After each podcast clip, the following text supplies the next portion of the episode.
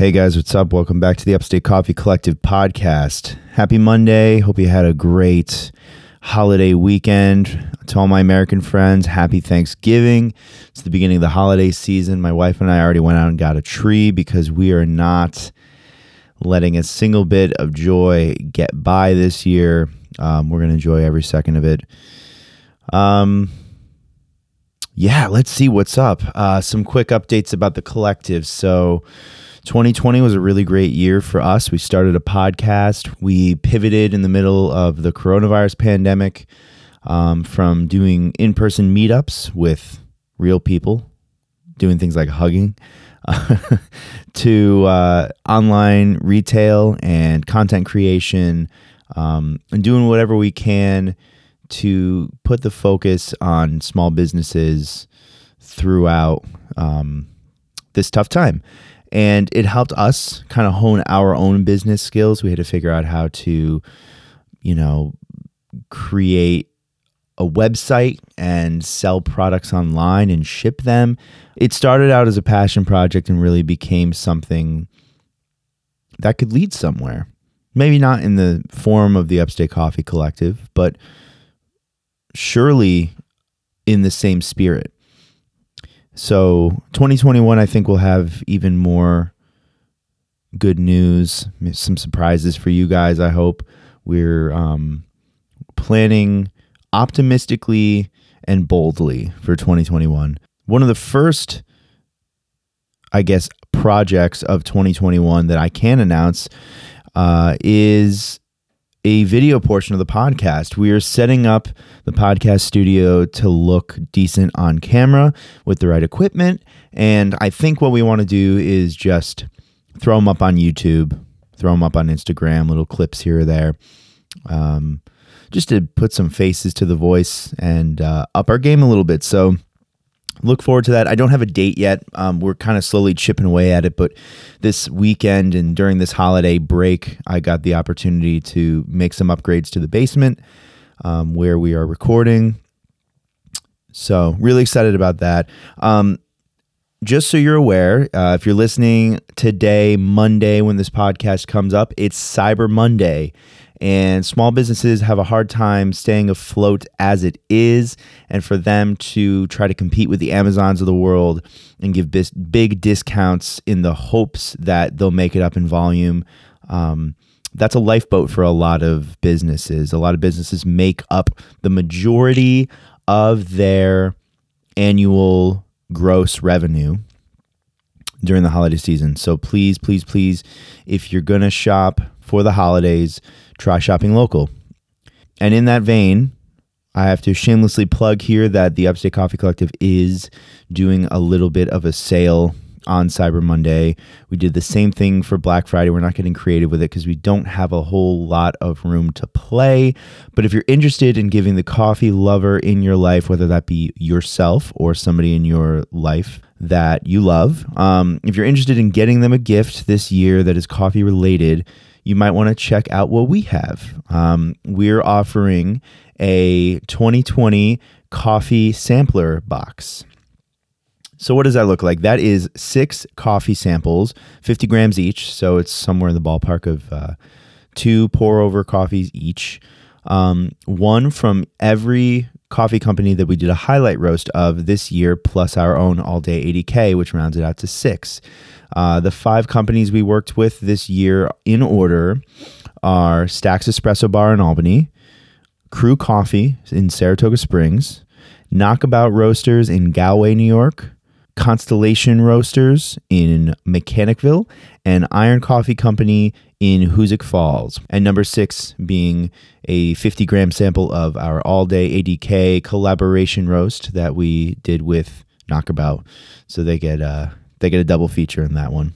If you're interested in picking that up, we have a limited supply of them and they will be $10 off today only, Monday, November 30th. So go grab them uh, as soon as you can. They retail normally for $40 and they are going to be $30 for today only. Um, it also comes like prepackaged, ready to go. You don't have to do any wrapping, so it's just done. It's a gift that you can buy. It'll be shipped within a few weeks of Christmas, and that gift for your loved one or yourself will be done and wrapped and ready to go. So please check it out. Um, that's it. I love y'all. Have a great holiday and a great week.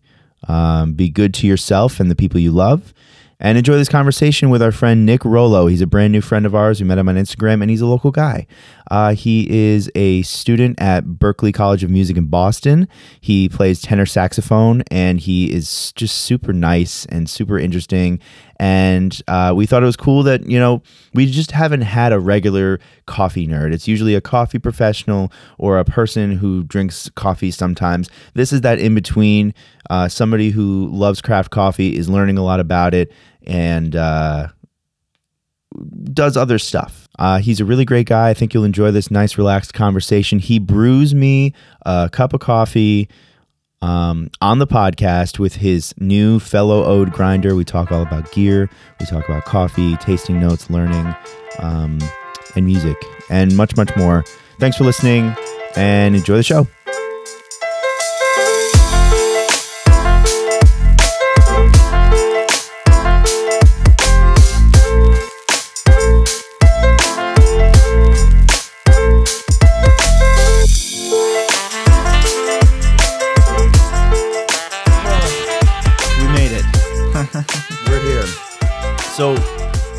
First of all, um, hi, I'm Matt.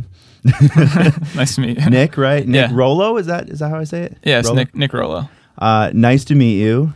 Nice to This- meet you too. This is the Upstate Coffee Collective podcast. We are just you and me. no, no, Kevin. Kevin is uh, Kevin's dangling off of some rafters somewhere. Um, he works in uh, kind of a construction type of a job. He did work at Crew Coffee for for a time, but he wanted to focus on something that paid a little better, that had more consistent hours, um, so that he could take his like coffee, um, his love for coffee, and not make it like his full time job yet. Right? It's Like so now instead of having two coffee jobs, one that has to pay the bills and one that he loves, he can just do coffee in in a in a place that he loves it and make money elsewhere. But his his hours have been longer than he wanted to. He's working harder um, than he originally anticipated. So he wishes he could be here. He actually said he might call in to say what's up.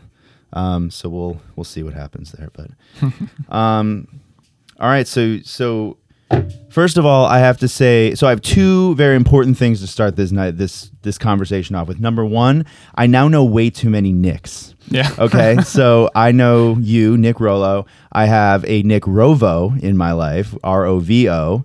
Um, it's actually Rovazini, but we call him Nick Rovo. Um, one, the one of the guys that works here with me uh, is named uh, Nick Zigich. He's he's like our finance guy, um, administration, business, you know, kind of relationship stuff. Um, and there are more. There are more Nicks than that. Oh, our roaster is Nick Fernia. so that's a lot of Nicks. Um, but you still you have a wonderful name. I appreciate your name. Thank you. Uh, so number two, I'm going to start this conversation off this way.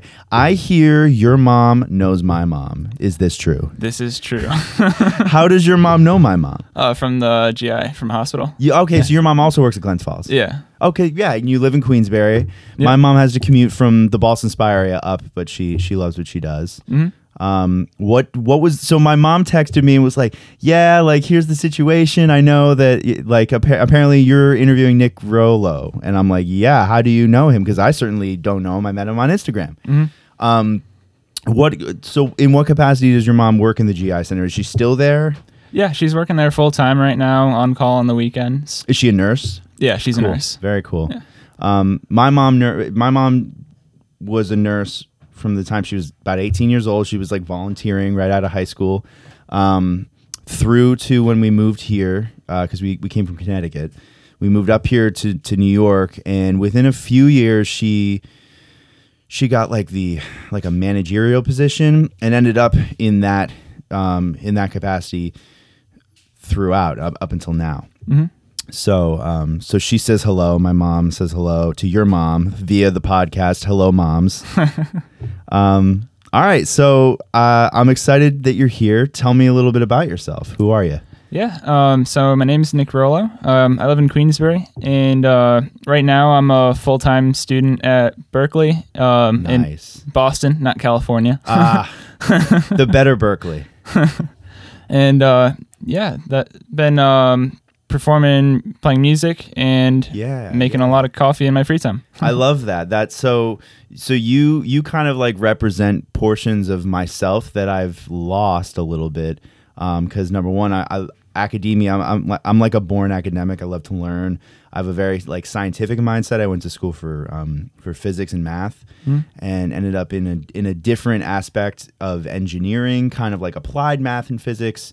Um, but prior to figuring out that that was what I wanted to do in college, I was a passionate, passionate singer songwriter, musician. I played guitar, uh, I sang, I wrote music, and it was like all I did. I was like, I, I wanted to. I remember telling my mom, junior year, senior year of high school, like, I don't really know that I want to go to college. I might want to just do ACC classes and like try to do this music thing. And my mom was like, I I love your enthusiasm, but go to college. You you have the freedom to do whatever you want once you graduate. Right. Um, so it's really cool that you are doing music. Um, I have a little envy there because like my my capacity to play and learn music has dwindled in in my life just because of what other whatever other like responsibilities I have.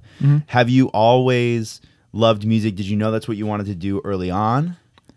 Yeah. Um, so for me, it was more like I didn't see any anything else I wanted to do. Right. I was locked into like going to uh, going to Berklee pretty early. I went there for a, a five week program in Boston. Okay. What year in in high school? So it's like the summer after junior year. You'll go there and you spend a little over a month, and you're just performing, going to classes, it every day, all day, and then Yeah. you just close it out with this huge blowout concert. And so, I kind of like vaguely remember that. It was it was so you said it's over the summer. yeah, I remember something like that. I in fact I might have even been like you know trying to make that happen for myself and it never materialized but I I do specifically remember cuz it's people of of all different um all different levels of skill and and and all different, you know, instruments I assume, right? Mhm. It's not just it- By the way, what do you play? I play tenor saxophone. Tenor sax. Oh, you should have brought the sax. It would have been a whole nah. Um, so that's really cool. So music is a huge part of your life. You must practice every single day. Yeah, yeah. Um, where does coffee show up in your life? How did that happen? So it actually happened in school. I've always been like going out and buying coffee pretty frequently. Mm-hmm. Um, started off just getting like what you'd probably typically get, like going Sure. to Starbucks or Dunkin'. Yeah, um, yeah. But then freshman year of, of college, I decided I wanted to start doing pour overs Mm-hmm. because I saw um, Blue Bottle in the Prudential Prudential Center in Boston. Oh yeah. Okay. I had no idea what they were doing, but it looked cool. right. Right. So blue. So you you show up to this. So you were you were sorry backing up a little bit. You were like born in this area, I assume, right? Like Queensbury area. yeah. Okay, yeah. So coming from this area, which doesn't have like a giant coffee scene, you we don't live near a giant city. Albany is definitely a city; it's the capital of New York. But mm-hmm. it's it, when, for some reason, at least I I always felt that when you live this far north of Albany, there's enough happening close by that you don't always have a lot of reason to go to Albany unless you're going to like Crossgates or to like a concert, Right. So I had never explored Albany. I always used to laugh that like I had been to Albany like twice in my whole life. Uh, really like downtown Albany. There was like no reason for me to go. Um, when you go to some place like Boston, it's bustling with art, with you know creativity, very eclectic groups of people, um, and specialty coffee really really shines in like major cities like that. So I can totally see. So you're like, you show up and there's this guy at a blue bottle doing a pour over, and you're like, what's going on there? You know, uh, what what? So what was the path that led you from that moment to like making your own pour over and and doing it well, where you're like, holy shit, this was good. What was that like? Yeah. So like at first when I tasted the coffee at Blue Bottle, like I had never tasted anything like that. Like it would like it tasted a lot more. I think clear is the word. Yep. Um, not like burnt or anything because like a lot of times you'll go to like a quick drive-through coffee place and it tastes a little over extracted or just burnt something. Burnt, carbon, kind of sludgy, right? The texture is very muddy or um, or the texture that comes to mind is like gritty almost too. You can get like grittier coffees that have like fine still in them. Right. Yeah. Yeah, so it was like my first experience not having any of that in the coffee. Yeah. which was great. And like as soon as I tried it, I wanted to make some at home and they had their own uh their own coffee dripper there. Right, right. So that's what we have here is the blue bottle dripper, which looks very similar to a Kalita, um, but it has lines like a V60 almost, but like not a not circular s- lines, Hmm. like vertical lines with a single hole at the bottom, which I think is really interesting. And these so these are flat bottom uh, filters. You said that these are these are blue bottles. Yeah, so they actually make their own filter there and I'm I think it's uh like a bamboo blend. Um Interesting. yeah, they sell those with the dripper, have like a whole pour over starter kit there. You know, I'm I'm I'm not I'm not gonna lie. I'm the kind of guy that finds like that looks at new coffee gear and goes, "I want that. I need it." Even though you saw my you saw my cabinet, I opened up my cabinet. I've got way too much coffee. I've got um, three or four different kinds of brewers just here. That doesn't even count what I have in my office hmm because of, of course I'm the token millennial in my office that makes pour over coffee at his desk. Um, and I work with guys who are more. Uh, I work with guys who, of course, people are from all across the spectrum. People are all different. But if you were to, if you were to take the average person at my office, they're in their, you know, late to early, I would say late thirties, early 40s Mhm. um, more of a blue collar kind of vibe. Coffee is a vehicle for caffeine. They got shit to do, right? And here comes here comes me. You know, this guy comes in with a cardigan and a Kalita Wave or an Aeropress, and is you know at first for a while I was grinding my coffee at my desk. Mhm. You're not yet. Uh, you're not yet working in an office. You're still in school. You're finishing up your last year. You said right. Yeah. Um, so you have probably everything you need right at home. What's your what's your coffee gear look like? So you've got you've got this. You brought a bunch of stuff, and we're gonna actually make coffee here on the air. Mm-hmm. Um, what do you got back there? Uh, so I've got the Ode brew grinder from Fellow. Mm, yes. And that that's one I've been excited for for months now. Were you an early backer?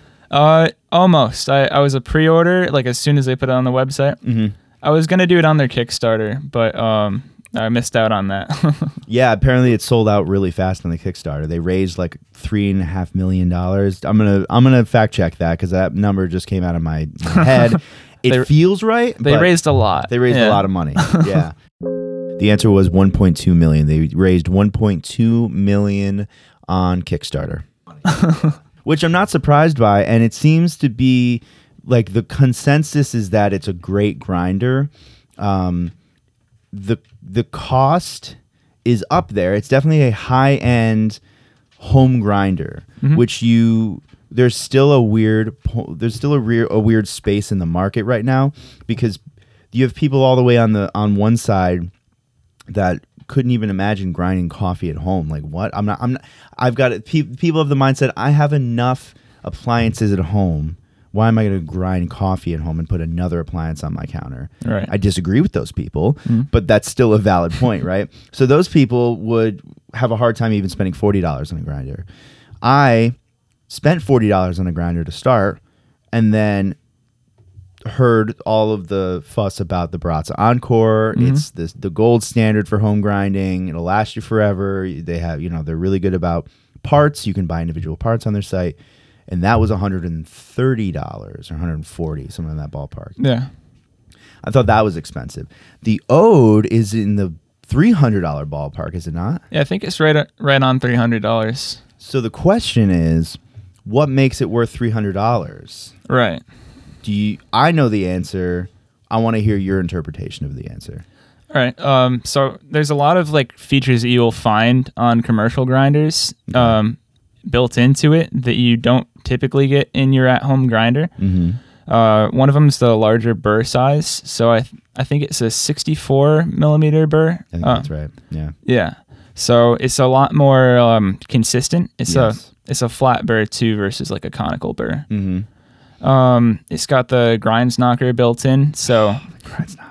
So Yeah. good. it's like a it's a really satisfying noise to use that. yep. Yeah, we're gonna use it in a second. This this thing back here, my coffee mill, um, it's got a knocker, and it's hard to see. It's a it's a little it's a little metal. Yeah, right there. It's a little metal like rod. It's not it's not nearly as satisfying as like I've seen and and I've actually used a a Mahlkönig EK43 or whatever you know the the giant ones for a cafe. Those knockers are they're nice, they're thick, and they kind of bounce back at you. yeah. Same kind of idea, obviously in a much smaller form. Uh, form, Mhm. but uh, but yeah, that's really exciting. I'm kind of in need of coffee. Do we do we do this now? Do you want to make coffee now? Sure, sounds good. I'm done with coffee. All right, let's do it.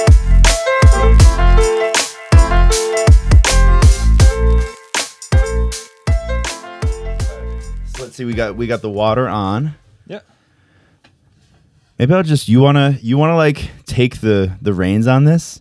Sure. You you brew coffee all the time. okay. I've uh, I've fucked up many brews on air. Like I'm famous for making bad coffee on air because I'm not focused. Okay. Let's do it. You wanna you wanna make me some coffee? Yeah. Make us some coffee? There we go. Did you bring a scale with you? Of course did you did. Hell yeah, because I was gonna have to run up again. All right. Well, while we're waiting, let's see. Tell me more about your coffee journey. What was what was the worst cup of coffee ever made? Worst? Worst cup of coffee ever made. Yeah, you the worst cup of coffee you ever made. Like like have you ever have you had a moment where you're like, "Oh, this is going to be great," and you sipped it and you're like, "What did I do wrong? This is terrible." Yeah, I'd, I'd say that was one of the first ones I made. Yeah. yeah, it usually is. yeah. Um, I was in my dorm room just making coffee. I just bought uh Encore as my first grinder. Nice. I messed up the grind size so bad. Like it was it was super coarse. Okay. Um, and I didn't have a kettle yet, so I had like um a measuring cup because I had a pouring spout on it. You know. Yep, close enough. Yeah, so I gave it my best shot, but it was like super sour and really under extracted, and I was just sitting there like I spent over a hundred bucks on coffee stuff, and it tasted like that. Yeah. That's got to really hurt, especially like if you just freshly spent that money. yeah. You're like, "What a waste of money." Yeah, I mean, you figured it out. And you said so you didn't have a kettle. How did you heat the water? Did you like put it in the microwave? It was like um like a tea kettle one, so like Oh. not not anything where you can control temperature, and if I poured from it, it would have like shot all the coffee out of there. Yeah, exactly. It's got the wide the wide exit. Yeah. All right, people. First impression, Pour is phenomenal. He's got great form. Now we're like Now I'm like what is this like uh the yeah, the World Brewers Cup? There we go. Yeah. so I give it usually like a thirty second bloom. Mm-hmm. Oh yeah, you, you if you want to if you're going to talk into it, you can literally just pull it up. Yeah. there oh, go. sweet. There we go. And it stays. Yeah. and then I do um, 100 gram pours. I love your watch by the way. Who's Oh, that? What's that watch? It's a Filippo Loretti. Ooh. it sounds fancy. I've never heard it though. I, I found it online, um, Yeah. honestly. Like it was an ad for me, but I love this watch. Oh, the ads, they work. They do work. They do. I'm willing to admit that I'm a I'm a victim to targeted advertising. I get like you're watching a YouTube video and you know Bones Coffee? I do. Okay. So they've got this one where it's just like pouring coffee straight out of a moka pot Oh and yeah. And it's just the sound. It so- gets you. Yeah, exactly. I I've said to people before, um, I know the evil of targeted ads, but I can't help but love that the internet knows what I like, and so it, at least it's stuff that I want to look at. It is it is a perk cuz some of the stuff I've got and I wouldn't have known about it beforehand. Yeah. So we got about 2 minutes 45 seconds total. I stopped it a little late there. But That's good brew time. Yeah. Let's try it. sweet. You want me to start? Cheers. Cheers. Thanks for uh, Yeah. thanks for making me some coffee and coming over on short notice. Yeah, anytime. It's honestly crazy how good natural Ethiopian coffee is. Yeah. It's just fruit. It's so fruit forward. It's clean. Mhm. Um, thinking. and we gotta let it cool anyways. But so I want to know your uh, your experience with coffee. So you said you you started your freshman year, kind of getting into it. So it's been three years that you've been kind of you know into coffee. Yeah. Uh, what you seem to know a decent amount. What have you learned? What don't you know a lot about that you still want to learn more about? Yeah. I mean, I think there's always a ton to learn about for for coffee or really anything. Yeah. but um, one thing I want to learn more about is like the different types of processing Yes. for coffees Yeah. and um like the effect that like different altitudes have too on on uh the flavor of the coffee that you're going to get. Yep. So, that's that's kind of like a a mystery t- for me at the moment. So when I said like, oh, like a natural Ethiopian, did you do? you- Did you know what I meant? Do you have questions? What it what like what did that uh by me saying that like what did that translate to you as? Uh not much for and that's that's totally okay because like there's Yeah. so much to coffee. Like a lot of people talk about espresso hmm to me, and I'm like, uh, I don't know what you're talking about. So when you drink a coffee like this, this the processing behind this, the natural process. What that means is that when the coffee is harvested and it's hulled, so the the so that the fruit layer comes off. They actually don't wash the coffee. So it, usually they wash the coffee in water, and a lot of the fruit comes off of the seed, which is the bean, right? Mhm. In the natural process, some of that fruit actually stays on the seed, and then they lay it out on elevated beds uh, in the sun to dry, and they leave it out for like a, a pretty fairly long period of time, so that that fruit starts to, to ferment. Um, and that fermentation process causes all kinds of chemical reactions, right? Sugars to come out. The the tasting notes that Matt put on here are pink starburst, blue drink, just BLU drink, and then the third, the third tasting note is always like a a wild card. This one just says wavy. Okay. Um, I had a coffee of his one time that said late nights. Hmm So he gets pretty creative with it. But the idea here with natural coffees from Ethiopia is that um, they have really intense blue and red fruit notes up Mhm. front, like right there. Um, and they drink like like juice sometimes. It's Yeah. really cool, as opposed to a coffee that maybe has like more chocolatey notes. Mhm. Do you which one do you tend to prefer? If you were to think of like your ideal coffee, do you like one that's a little sweeter or do you like the more kind of traditional flavors of like chocolate, cocoa, nuttiness? What's your go-to? I think it like depends on the time of day for me and also Mm. the weather. Is it like cold out? Do I want to like go home early and it's like time to watch a movie with friends or something or So it depends on the type of day or the time Yeah. of day for you, the type of day, the weather, which I I'm super all about. I love that. Yeah. So it's like if you have a fruity coffee for me that's more like sun's out like a spring day almost. Yeah, yeah. Like that kind of day like I'd make it and then put it in a to go and go driving and then yeah, just enjoy the weather. What is um I love okay, so I love that you related the type of coffee that you're drinking, the flavor profile to like the immediate surroundings. Every, it, it really, you know, changes up the vibe. It really changes up how you're feeling. Cozy, maybe like a darker, um, more roasty, Yeah. more developed coffee. Um, when you're trying to like, yeah, be cozy, hang out. Maybe it's rainy, maybe you're tired, maybe it's cold. Um, isn't it funny that this type of terminology is like never thrown around when it comes to coffee in like normal everyday conversations? right. People that drink coffee i i with a traditional mindset don't think about quality in coffee or um, or details. Do you think that that's changing? Do you do you do you want to see a world where people take more time in making their coffee? Yeah, I, I think it'd be really useful for a lot of people, especially um, if you're learning pour over.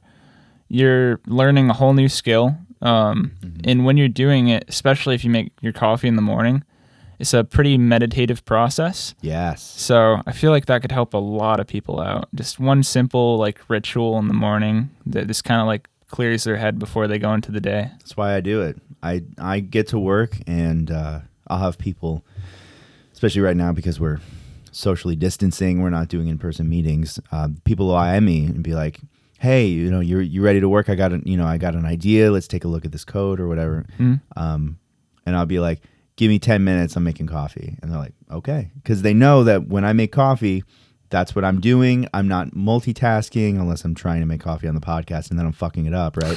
the the thing about me at work is I take 10 minutes out of my day and that's what I'm doing. And you're you're 100% right. It's meditative, um, it's relaxing and it's putting yourself in the present moment. Because we're always thinking about the future or the past. That's like all of us have that problem. That's the root of all of our anxieties is that we're not focusing on the right now.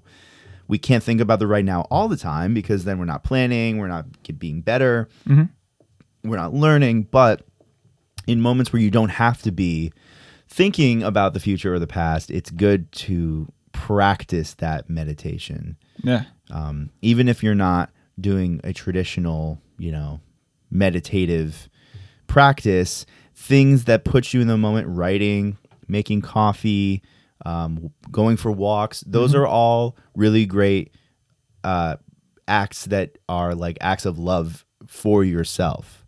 Um, we've had a huge uh, focus on this podcast this year on mental health, depression, um, anxiety, uh, and and like self love. Like how do you um, how do you take time out of your life and put yourself before anything else? Like your your well being is I I see that that's a part of your process. Are there other aspects? Music is probably a great example. Are there other aspects of your life that you you see actively as like acts of self love, acts of um, mindfulness, being good to yourself? Yeah. Um, so I'm super into running or any exercise really, but like all throughout school, I was doing like track, cross country, going to like sectionals and uh, state quals, and Nice. Yeah. So that was like another one of my big things I was into. I'd run after practice when I got home, and That's damn. That's dedication. I I don't love running. I'm learning to love it. Uh, this year I ran more than like most years of my life. Mhm. Kevin, if you if Kevin was here, he'd be talking your ear off about running. He loves it. He Yeah. loves it. He's in great shape. Um, and he also says it's very meditative for him. If he's stressed, if he's not feeling good, he runs. Yes, it's great for that. Like if you're by yourself and like running in the woods, like just having all that nature around you Mm. really clears your head. You ever run in the state park right here at, in Saratoga, Saratoga Spa State Park? Yeah, there's um they have a big meet there every year, so Oh, Yeah. really? That's yeah, so cool. It's a really good course. Do you miss sports out of now that you're out of high school? It's not as easy, right? Yeah. Um. So running's a little different than other sports because it's not directly a team sport. Right. There's an individual aspect and there's a team aspect. Yeah. So, um, yeah, I do miss that like that whole group. Like it's a it's a really tight knit thing, especially Yeah. especially at the school I went to. So like Lake George Cross Country has a pretty close group, at least when I was there. Yeah. Okay. Yeah, and it's just like we'd have like uh every Friday night be like a get together team thing. So Yeah, and, and I mean, Jesus, Lake George is a great place to be running too. I I forget that. You're that's probably your backyard. And you went to the high school, which is Mhm. is the high school like right on the lake? Or am I crazy? it's it's practically Yeah. there. It's it's really close. It's like a couple of streets back from the main strip in, in Lake George, right? so it's um it's right on the main drag, but you don't have to walk too far to get to the water. Right. Okay. Yeah. I thought so. I thought like years ago. I remember driving by me and like, "Is that the friggin' high school? Like, there's the lake, there's the high school." And I feel That's like cool. a lot of like tourists going around there too, like are all surprised to see that there's a high school in this whole place. yeah, exactly. Because for them, it's it's a vacation, and for you, it's home. right. Yeah. So you must be up in the Adirondacks all the time. Do you do you hike? Oh yeah. Um, try to get like a few friends together. A little harder today, you know. Yeah. But Ideally. I really want to get back to hiking, but in in a new capacity. So so one of the biggest struggles in my life is um, like anxiety and panic attacks. And when it was really bad, I had a hard time even like like going like leaving town, you know, going Mm. for a road trip, you know. Um, and I'm in I'm in way better shape now, thank God. But like, I still have hesitation about um, going on longer hikes where I feel that like if I were to be uncomfortable or whatever, I wouldn't have. I'd be in the middle of the woods. I'd have to turn around and walk a Mm. mile back to to you know the um, trailhead. One of my dreams, dreams, bucket list items. It's not really a dream, but w- one of my goals is to be so comfortable in the Adirondacks or in whatever in the woods in in Mhm. nature that I can hike, camp, do whatever because I feel like the ultimate zen is being out in the woods with like nowhere to be, nothing to do and just like exploring and I miss that mindset. yeah. Mm. How often do you get out there? You said once a year or so like do you go do you ever go alone? Oh, for hiking? Yeah. Um, I haven't gone hiking alone. No, I usually go with two, three friends, get like a small group together, Yeah. uh, and we try to do it as regularly as we can in the summer with everyone's like schedules Right. going on. But Yeah. I don't like I can't imagine liking hiking alone. it takes I think a certain kind of mindset to be confident enough to be like, yeah, whatever, I know where I'm at and and you know, I can handle it. Um Kevin for a while last year was doing sunrise hikes alone. So that that means that he would get in his car, he would wake up at like 3 a.m. yeah, He would drive to like Keene Valley and he'd hike in the dark with a headlamp by himself, get to the top of the mountain for the sunrise, make himself a cup of coffee at the top of the of the mountain, Mm. watching the sunrise. It's got to be incredible, but the journey to get there, right. I don't know that I could personally do it. I feel like like it really takes a certain type of of mindset. Yeah, even more so to do it consistently. Yeah, Like I feel like most people could make themselves get up and do it once, right. and then they'd be like, "Yeah, it was great and all, but that was a lot of work." It's a story that I can tell people I did it. yeah, and that's I'm never going back. exactly. Mm. So, on this podcast, we like to ask a couple of couple of questions that are just fun, kind of break it up. Um, number one, what's in your mug? Which is hilarious because I put the coffee in your mug. hmm But let's say let's let's test your your your palate or, or I, I want to know from like in your head when you're drinking this coffee what it reminds you of what kind not you, you don't have to go into like f- tasting notes but like what comes in your head when you think about this coffee Like images, descriptors, kind of stuff. yeah even memories Yeah. yeah I might take another sip. please too. do yeah i gulped mine down I just chugged yours. Perfect. Well, for me at least, I I don't think I like most of the time I usually add a little bit of milk or something. okay So cool.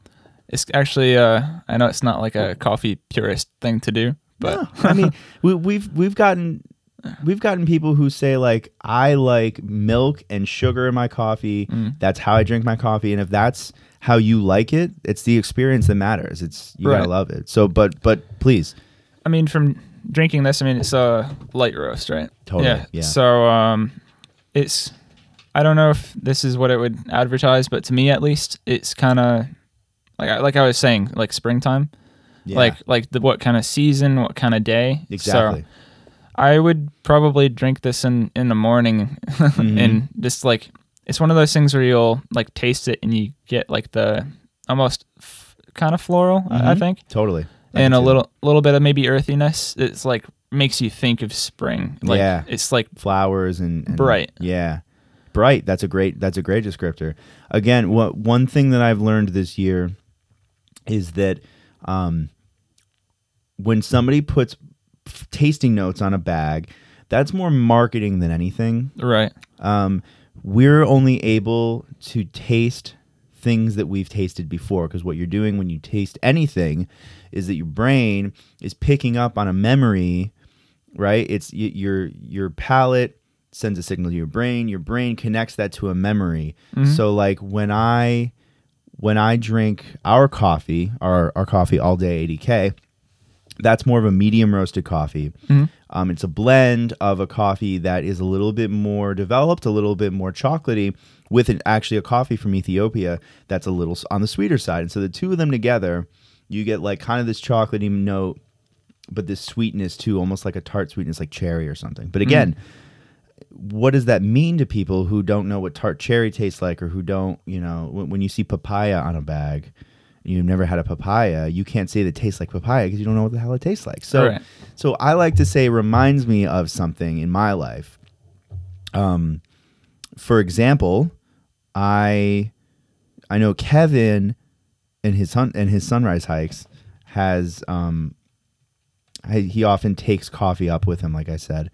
And so when we drank this coffee, he said it reminded him of sunrise hikes. So we have it on the bag just because it's a fun thing. Um, some people will say it reminds them of like their childhood. hmm They'll say like, "Oh my God, this reminds me of you know my my grandma used to make me a milkshake, and it reminds me of that." That's super valid and it's awesome because it's all about like a memory or an experience. So I love that you said springtime, floral, bright. Those are all descriptors I would definitely say are totally uh, accurate for this coffee because that's what it's supposed to be. It's almost tea like, you know. Yeah. hmm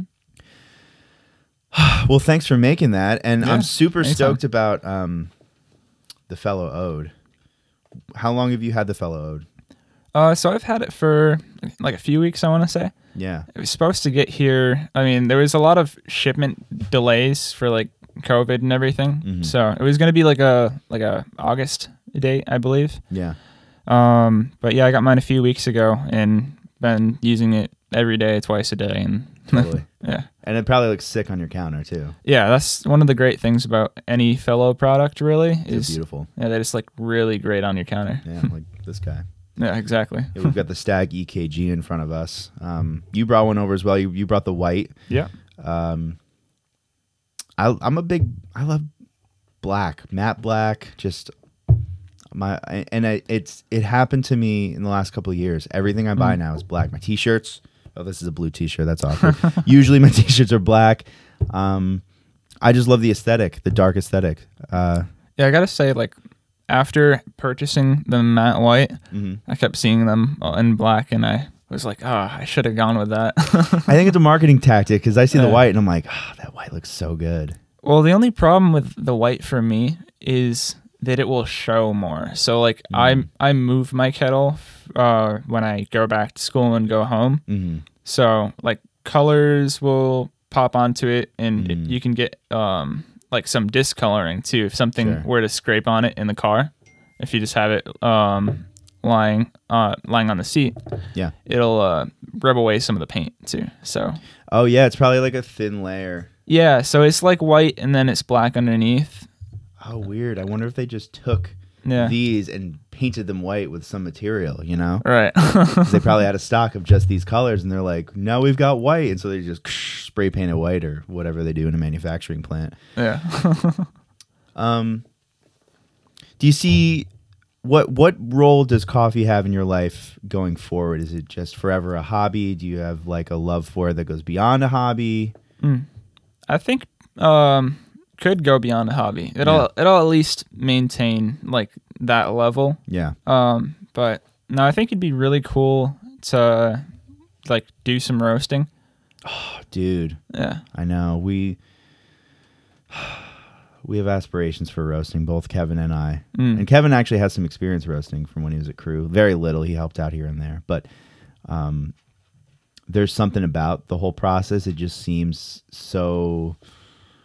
I don't know what it is. It's it's it's the word that keeps coming to mind is wholesome, which is like the wrong word.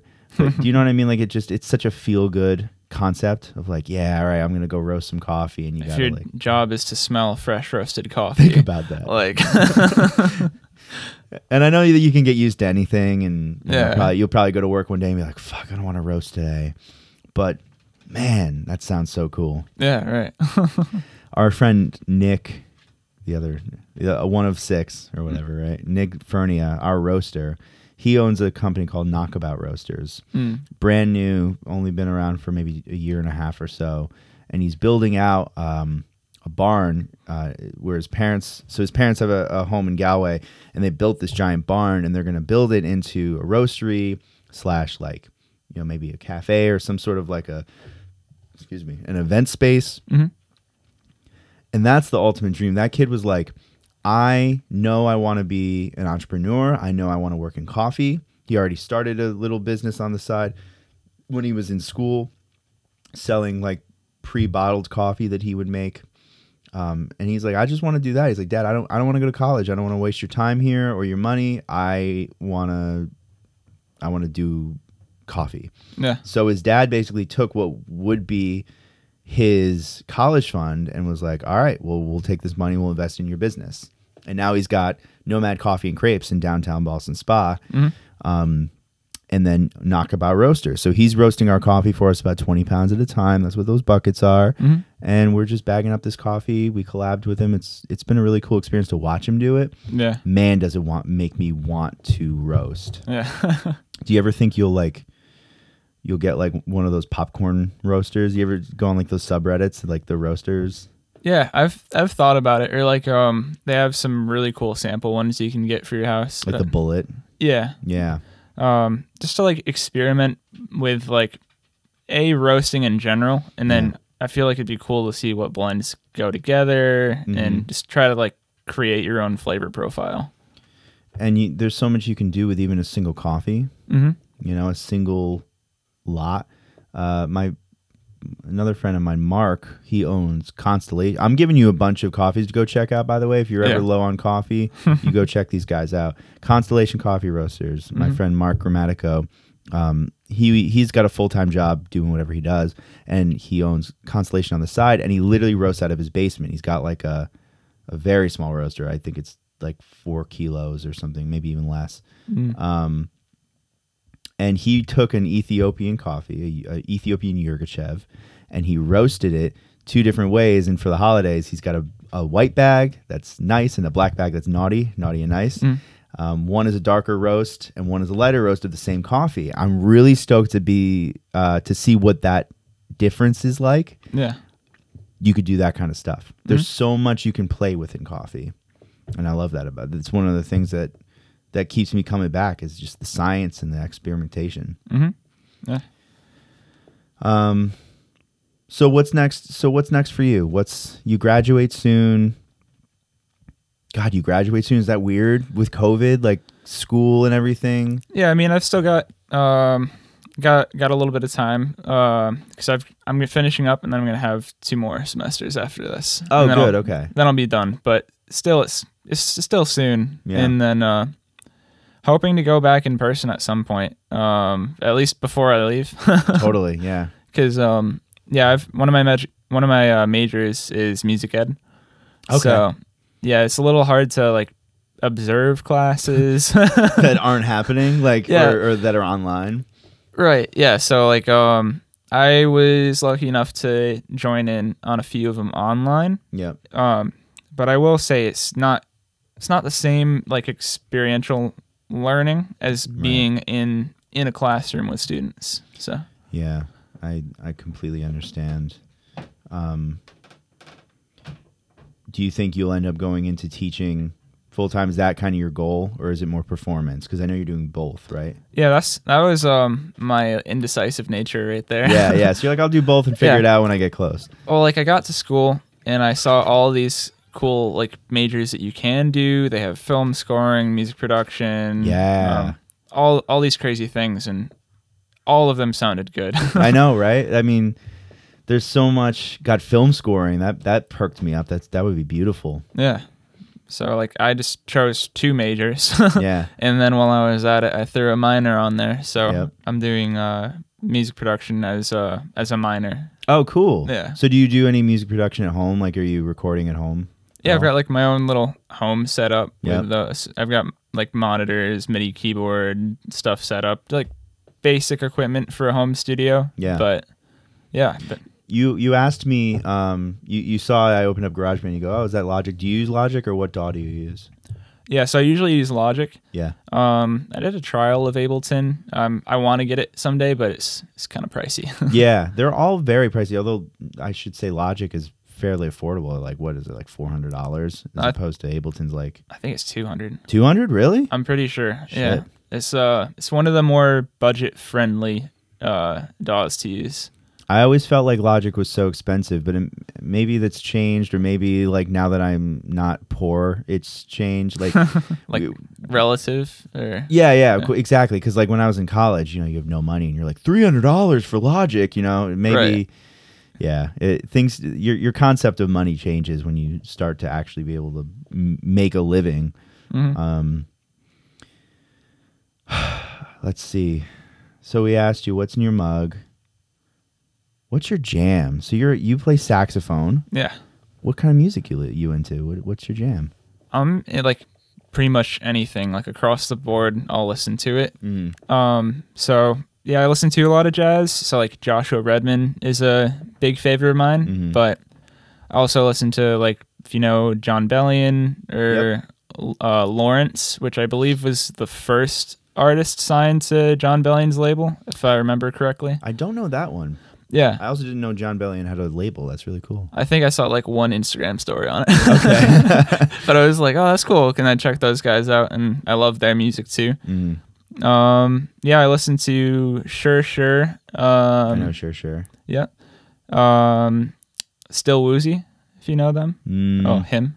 no, I gotta learn. I gotta look that one up. yeah. So it's um, I listened to like a lot of folk music too. I Um, love folk.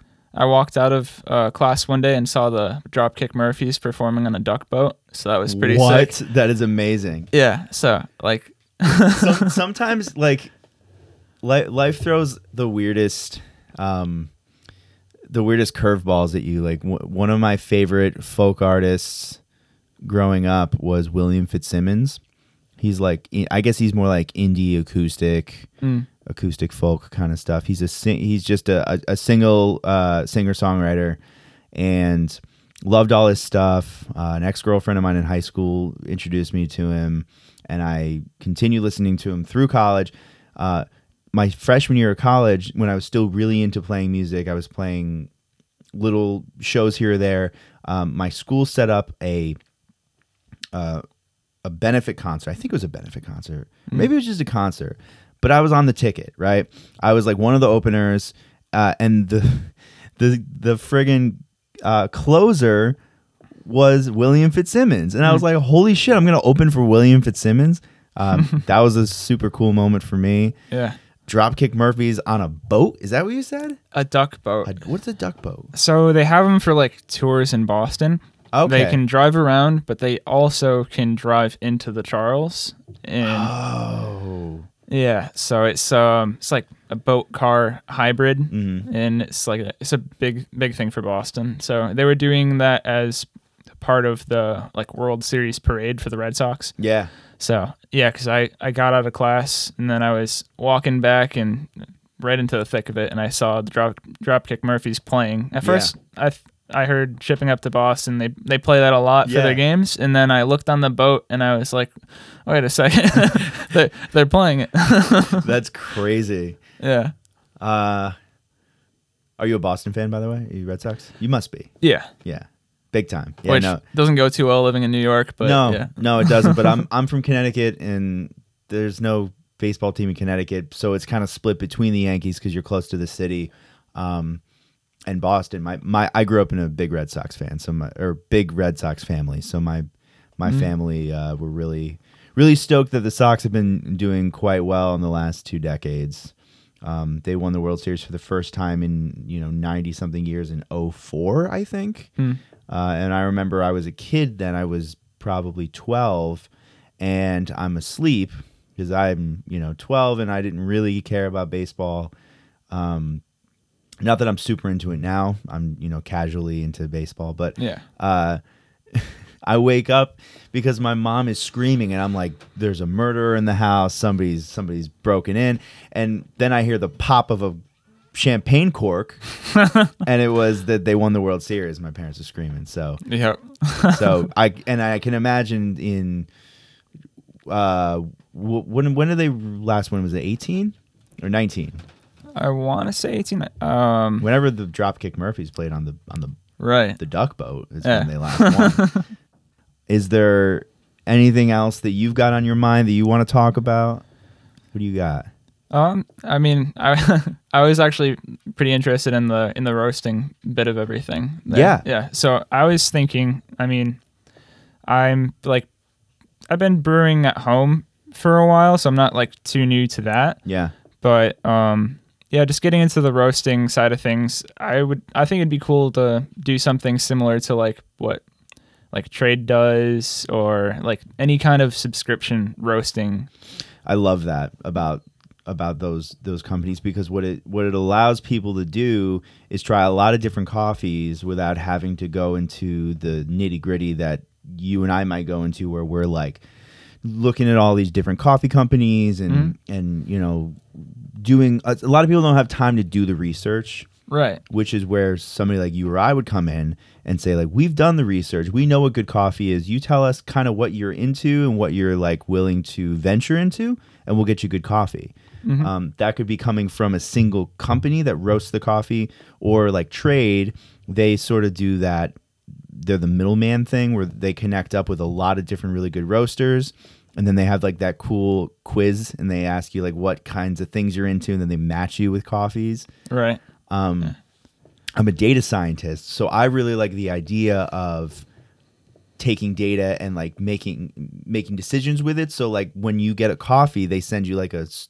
survey of some sort, or like really on the app, I think. Yeah, you can thumbs up, thumbs down, and write your feedback. Right. Yeah. And then they tailor it. And I, I think those micro adjustments are really cool Mhm. because um, you're always getting a coffee that you'll probably like. Maybe you're learning something a little different.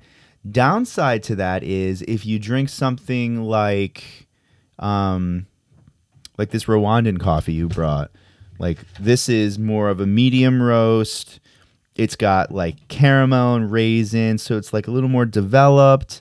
If you tend to like this stuff, I wonder would it ever match you up with something like touchy coffee, Right. where, which will totally knock your socks off and and completely like open your mind to something new. You know, Yeah, that's true. um, I don't know. So do you, do you picture yourself like roasting for your own company one day? I think the opportunity is there, like with the internet and everything. You could, like my friend Mark, you could just do it out of your basement as like a second job, Yeah. right? Yeah, no, that's something I'd want to get into someday. Um, yeah, I think that'd be really fun. And the other appeal to it is like people trying your coffee if they like genuinely are en- enjoying it. Like you're providing them with it's not a whole lot. It's a small moment in their day, but you're providing them with like a, a good way to start their day or like one good thing for them. Yeah, Yeah. So just like boosting people's mood, even in like a minute amount, it's it's a good feeling. it really is. I completely. Every time we get a comment, even if it's just a family member who's just being nice, if somebody reaches out and says like, "I love your coffee," there's no better feeling because you know that like they're making it to improve their day hmm and that you help them improve their day because they're really liking your coffee. I think yeah, there's there's nothing better than that feeling. Yeah. So that's that's one of like the biggest appeals for me because I think like going into whatever I choose to do, that's always a motivating factor. Yeah. Even if it's like a small little impro- improvement or like nice thing you can do for someone. Yeah. uh, like teaching, is, which is one of the things I'm interested in, like, Right. among many other areas. I know. but um, yeah, just like that feeling that you can like help someone out and also like help them, you know, figure out what they want to do too. Um, so Yeah. people like who wouldn't have the opportunity to like play an instrument and you give them the chance to, maybe they don't like it, and that's Mhm. fine. They do whatever they want, but uh, maybe they pick it up and they love it, and there's a new hobby they found Yeah. that they can like take with them. Same with coffee. Right. So you really want to you really want to make other people's lives better. That's that's very important to you is what I'm reading. Yeah. Um, and I feel like in a way, having that as your goal makes yours better. Yeah. So it's you know, because when you focus on yourself uh, too much, I think that it is good to like take care of yourself Mhm. and not completely neglect yourself. But when you focus on others, I think it comes back to you without even you like doing it directly. One of the most powerful experiences I've had was how quickly gratitude turns into good fortune. And what I mean by that is when you we started Upstate Coffee Collective um, out of gratitude. It was we love coffee, we love learning about coffee. We're still brand new to it, Mm. um, and we see that there are all these really great coffee companies, both roasters and cafes, all over the capital region. Mhm. And we wanted to create a way for people to connect in person pre-COVID, of course, pre and post-COVID, um, for people to connect and meet and learn in uh, in like a supportive environment. And we wanted to shine a spotlight on the coffee companies that are like providing really wonderful experiences for people. That gratitude turned into so much good luck because people appreciated that people people were grateful that we were coming from this open honest place of gratitude where like we're not trying to just make a buck off of other people's coffee we're just trying to make keep this thing afloat Right. so that we can continue to provide people with you know educational experiences human connection um, and in the end uh, good coffee Yeah. right improve that small but important part of their day Yeah. and I think that uh, you you share that that aspiration, which which I admire. That's really cool. Hmm. Yeah. Who knows what you'll do? I mean, education or performance or coffee, uh, it's all for um, other people, Yeah. other people's enjoyment in some way. Yeah, and it's it's like a very broad focus, but it's it's it's good to have like some direction that you're shooting for. Yeah, totally. Do you do you feel optimistic about education and w- with COVID? Do you feel like things will go back to normal? Are you are you excited for what's le- for what's coming? You know, think about how much we've learned with uh, teleworking and uh, telelearning. Mm. Do you feel optimistic about the future? I do, but I think it changes because of this too. So I, I feel optimistic about it because um, there's so many new ways in like t- to learn and different things that you can integrate into your learning as a result of this because everyone had to adapt and do like Zoom meetings, sharing your screen for like music, like put up a Finale file or Yeah, yeah. just just learn how to collaborate online and and uh, I think that's going to be like a, like a really powerful thing especially if you go back into person um, and you meet new people you want to make music with move away yeah. now that you have that experience collaborating online maybe you'll like make new projects with people across the country even so true. so I think it's I think it's going to change but I'm I'm optimistic about it Awesome. because I, I feel like a lot of people are getting genuinely interested in things too. Like maybe what they're interested in changed. so so much Yeah. dude N- not even that but maybe people were interested in things but never found the time or the place to really to really go after it Mm. and then covid caused us all to kind of stay at home for a while and then Yeah. people were like fuck it i'll try it i have so many examples of that one my favorite example i've already given this on the podcast so if you heard this before sorry but it think, i think it's so cool my friend kelly murphy um, worked in the same building as me. Uh, we met actually in Saratoga because she worked in Saratoga and I did. We ended up working in the same place after we worked in Saratoga, the, the office that I work at. Um, she started dating this guy and he, you know, played video games like a lot of boyfriends and husbands do. I love to play video games Yeah. um, and she wanted to spend a little more time with him. So she thought, yeah, I'll, I'll play Call of Duty with him too. So she would play Warzone and stuff with him. Um, COVID happened, and she and her girlfriends all started streaming together, and now she is like a Twitch affiliate. Okay. and she, which which means like she can she can get subs and people can donate to her and stuff and Yeah. that never would have happened in a million years if if covid hadn't happened but she had all this free time hmm and uh, she started to get into video games and here she is so Mm. uh, i i think that covid is a terrible thing that ha- that has happened but it has it has allowed people to ask the question what do i actually like to do Yeah, it's it's like um, it's good and bad at the same time. Obviously, there people. It's it's easy to focus on all the bad because there certainly is a lot of it going on. sure yeah But I also think there's a lot of good that can come out of this. Like you're forced to really reflect on how everything was before totally and really focus on you know what you're into for interests but like big picture things too like you really have to reflect i guess. Yeah. And it's giving giving us a lot more time to do that. Like you're you're stuck at home and that's kind of what your mind might gravitate to so. And taking care of yourself too right? Med- meditation. Yeah. I mean just meditation for me that's one i do every morning um but my practice is not that good. I i don't do it every morning but i need to Yeah, I mean, like I found like an app, Headspace. Oh, yeah. and been doing that because it's like ten dollars a year for students.